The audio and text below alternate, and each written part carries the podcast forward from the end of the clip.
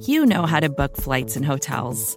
All you're missing is a tool to help you plan that unbelievable travel experience. That's why you need Viator. Book guided tours, excursions, and more in one place. There are over 300,000 travel experiences to choose from, so you can find something for everyone. And Viator offers free cancellation and 24 7 customer support for worry free travel. Download the Viator app now and use code Viator10 for 10% off your first booking in the app. Find travel experiences for you. Do more with Viator.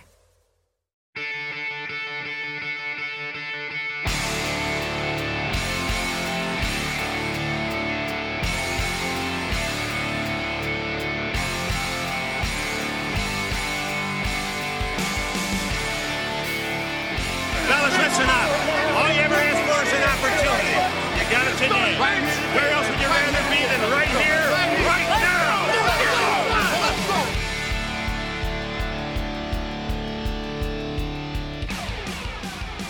And we are back on Buff Hub, a Buffalo Rumblings podcast. Ladies and gentlemen, thank you again for joining me on your weekend. I'm here for you Friday, Saturday, Sunday into the game um, against the Jets. You got goosebumps? I got goosebumps too. Marvin Levy's going to join us every single week on Buff Hub. Um, look, there's just so much building up towards the end of this final stretch in this season, and uh, no one has the answers, right? We're always looking for who has the best take, who has the most information, who has the analytics, this, that, the other. The fact is, hindsight is always 2020 in this league, and um, the Bills are still as advertised. Um, I still think that they are very much deserving of the one seed, even without Von Miller. Um, yeah, we're going to get into a couple of things today, guys. Though you know, obviously, we're going to talk about Von Miller. We're going to be talking about, uh, Jet, you know, the Jets and Mike White and a fully rested Buffalo team. Uh, you know, on from there, we're going to talk about who needs to step up. Finally, I want to talk about James Cook at the end. Um, but listen, this is a huge stretch for the Bills, right? The Jets, the Dolphins, um, and and things are sneaking up, right? Uh, this number one seed snuck up on us. Uh, you know, teams that you wouldn't expect even be in the playoff race right now. They're coming for the Bills. The Jets and the Dolphins fall to the last two seeds in the playoffs right now, and they're in the wild card after Buffalo winning last week and and them losing last week. So the Bills have an advantage here, and they have a they have a game lead against Miami, right? A couple game lead against the Jets. The Jets are still one zero against them in the season. So this is a big weekend coming up for the Bills to reassert themselves, which I do believe they will. But let's begin here, guys. Von Miller, um, said he'd be out six to seven months. That's what he said. I don't believe it. I mean, he said he would be back in four weeks um, after believing he didn't tear his ACL. He had a little bit of damage uh, to the MCL, but uh, I think at this point we should just trust the trust trust the experts and just see what happens because from what we have been experiencing on the injury front in Buffalo, uh, nothing is what it seems. Matt Milano is now down. Um, the injury report just keeps fluctuating. Josh Allen, it irritates me. They're still showing him on the injury report. It's just okay. So so what's happening? What's real? Are they hiding anything? Is there actual damage that he's to have to deal with after uh, the season's over to get repaired? There's a lot of things that, quite frankly, I'm I'm trying to read between the lines on, and at this point, I just give up. Um, you know, I wonder honestly if this injury to Von Miller makes Brandon Beane hit the drawing board again and maybe tell fans, players, anybody to chill the hell out and let guys develop.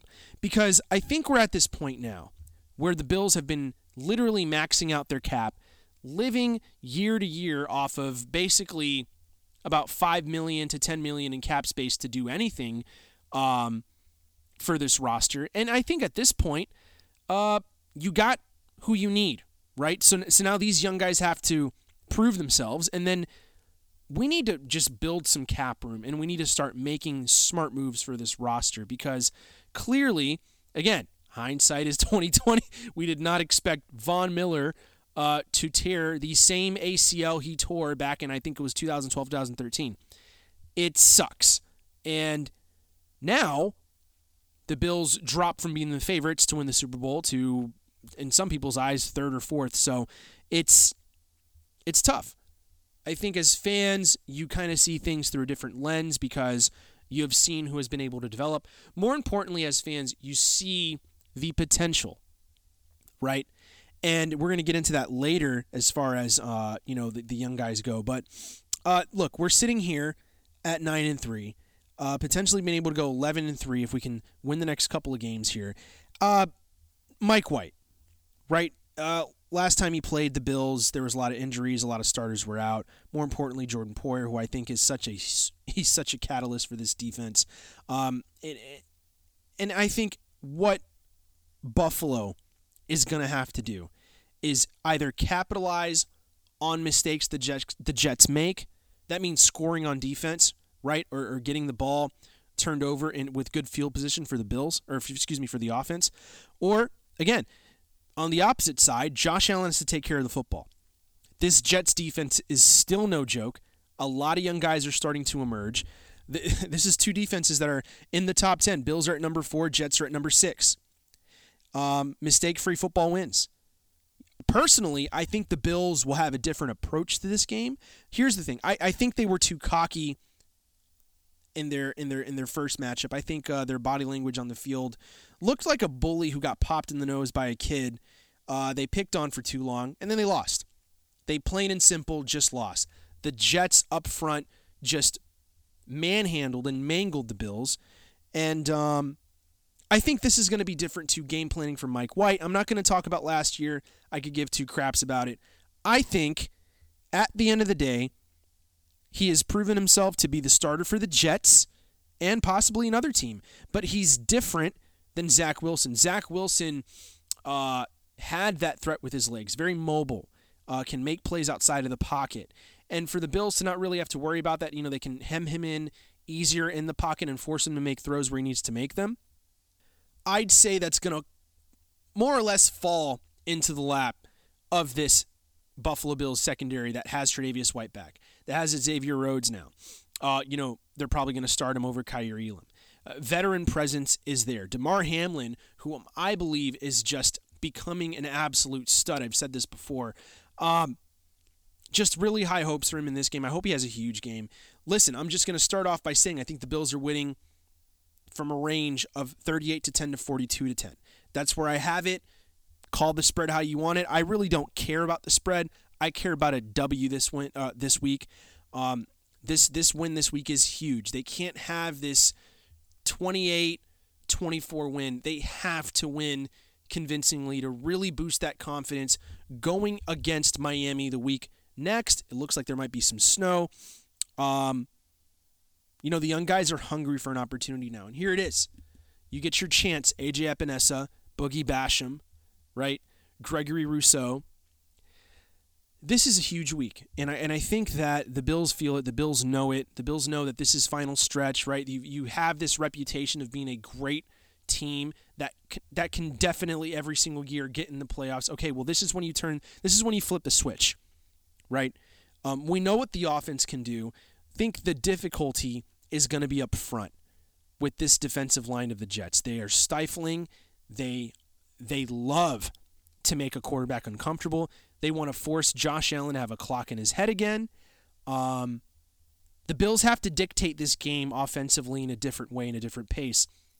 We're going to get to that, why I believe James Cook is that. But I want to talk about real quick on who I think needs to step up with everything that's transpiring. Got three players. I want to talk about first Gregory Rousseau and AJ Epenesa. Um, first off, Gregory Rousseau is a freak of nature.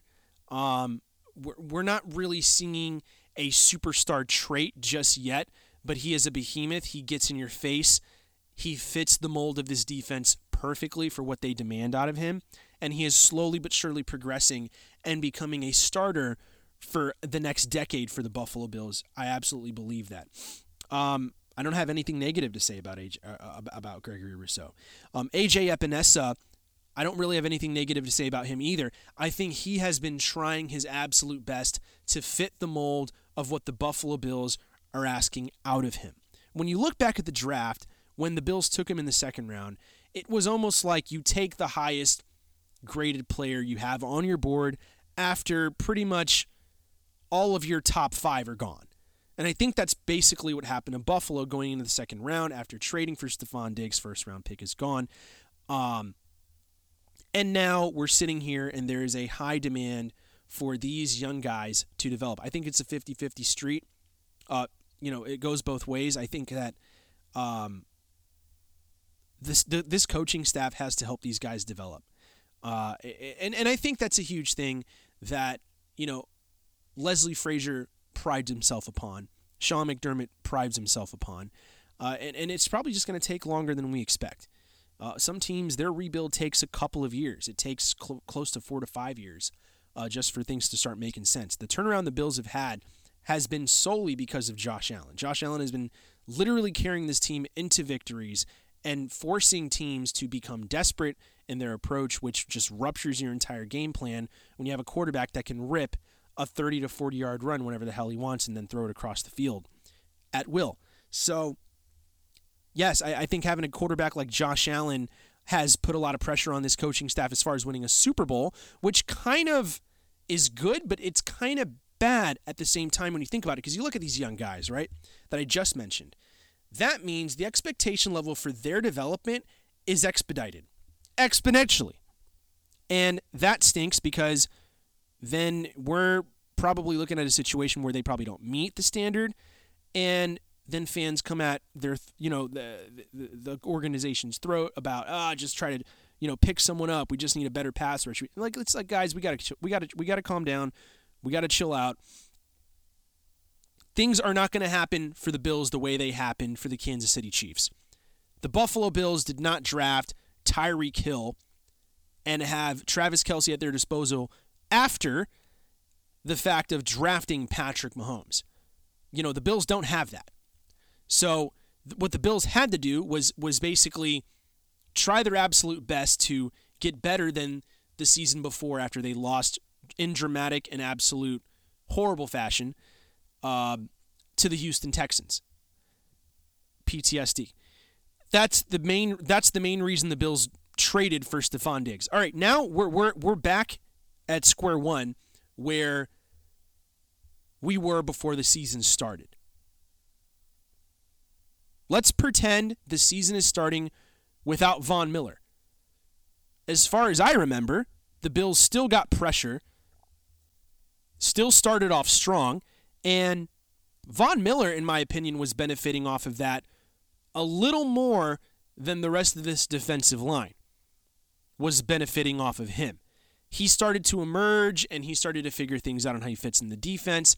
Obviously, the big play at the end against Kansas City with the minute and some change left, where you know Patrick Mahomes could have gone downfield, and we we you know we figured him out. We stopped him. He throws a pick. But as far as this team still being productive, they're not losing that. Um, eh, they're losing maybe that closer mentality, but again, this is a chance for the next month and some change for this, you know, this this young group of players to show what they got and and this coaching staff also to show what they got. I think there's a lot of pressure more on the coaching staff than it is on the players. I think at this point, it's put up or shut up time. We have the number one seed, so now it's on preparation. It's getting players in position and winning football games at by any means at this point. All right, Gabe Davis. So this is going to be tough to talk about, right? Green Bay, in my opinion, exposed him. I think he has to come into his own, and he should take this OBJ visit as a slap in the face and step up his game. That's just how I see it. So, if you look at his stats, he's progressed. Like the targets have, have, have gone up, um, you know, a little bit within the last couple of years. He's at right now, like, listen, from a full season standpoint from 2020 2021 he's already surpassed that in 2022 with 67 targets versus 2021 with 63, 2020 with uh, you know, with 62. Obviously, that's because Smoke was gone. You know, pe- people started leaving the organization. Emmanuel Sanders, Cole Beasley, a lot more is demanded out of him. But the, the, the anomaly with him is what do you make up about his game? Right? Because the minute anyone in the media questions Stefon Diggs or any of coaching any of the coaching staff uh, about his play and his progression and how much they want to get him involved, they're like, oh, they, it's always the same sob story. I'm kind of sick of. Oh well, he's doing more than just catching the football. Yeah, great, but that's what a tight end should do. That's what your left tackle should do. That's what your pulling guard should do. Hell, that's what your fullback that you have on the roster should do.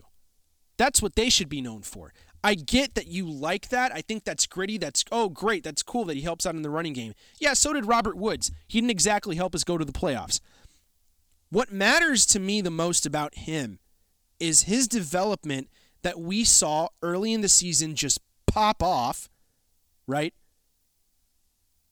And and and and now it's it's at this point where his catching percentage is all over the place. Let me start off from the first week and going straight down. I'll skip a couple of times. 80% catch rate, go down a couple of t- couple of more weeks after that. 50% catch rate, 28.6, 40%, 60%. Then it goes back up and it, it starts to kind of look good against the Cleveland Browns, 71.4%. Then against Detroit, 80%. Then you go to New England. This is where there is a lot of concern. He was targeted seven times, caught the ball twice last week, had a total of, had a total of 15 yards. I mean, what what are they demanding out of him, and and what is he not doing correctly, or what is happening offensively for the Bills to not execute properly with him? I personally have no idea. I like I said last week I said he is a big play waiting to happen. I think he's the kind of player that teams are absolutely terrified to just let roam free. Kansas City was bit in their butt last year in the playoffs when they decided to basically let Gabe Davis do whatever he wanted. And Josh Allen was like, okay, four touchdowns. So now they know that. Right? Teams know that. And so he is the he is the big play waiting to happen. Stefon Diggs is a superstar that will get his numbers game in, game out. So I think at this point, you know, you shut down the wide receiver two conversation and just call it Stefon Diggs and the rest of the crew and that's it. You know, when whenever the playoffs hit and and we start seeing big games from him, great. It's just throughout the season we have to talk about this that the production level from him is lackluster, inconsistent, and that's that. You look at from the opposite side of a team like the Bengals where you know they, they know how to get their two guys going. I'm talking about Higgins and Chase. They get it done. And again, maybe they're just a different caliber of receiver, uh, different style. But you know, from from what I see right now, at least they're trying.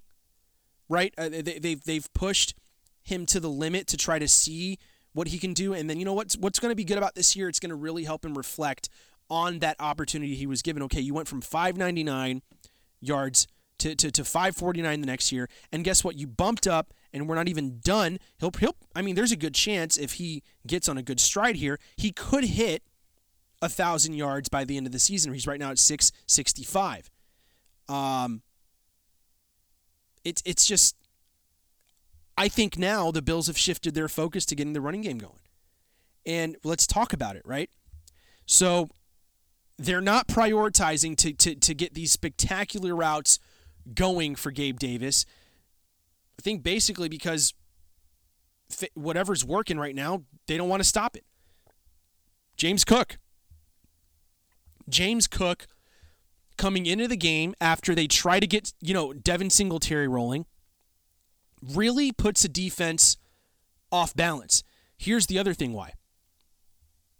The game is starting to slow down for James Cook. We were hopeful and anticipated this was going to happen towards the middle or end of the season for him, which is great. The big thing for him is going to be ball security in this next game.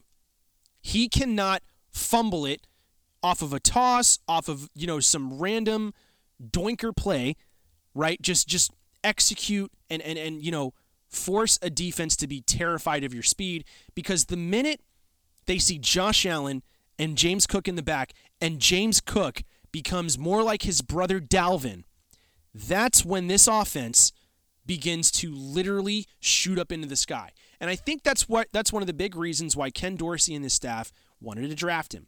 They thought, okay, if speed kills and it's always killing us, let's let's put speed on this team. And you know, I think that's a big reason they even went after Nyheim Hines. Now, we haven't seen a lot out of him, which, you know, everyone wants to talk about. Football's way more complicated than we actually give it credit for.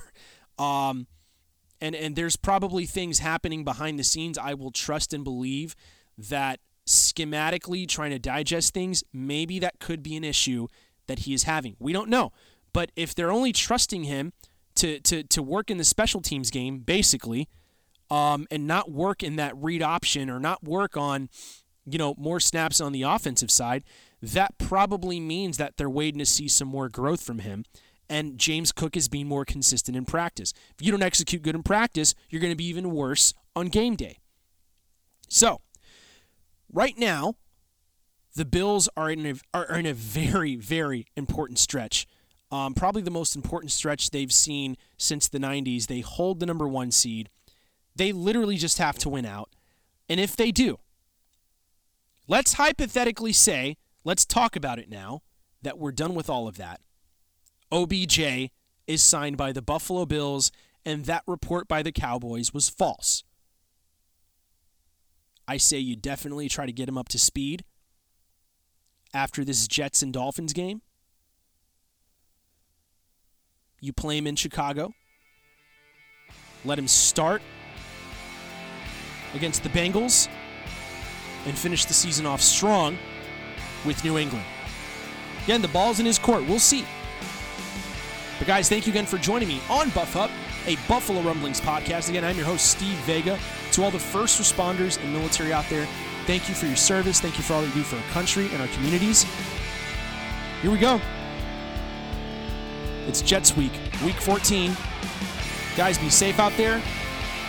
Enjoy it. Go Bills.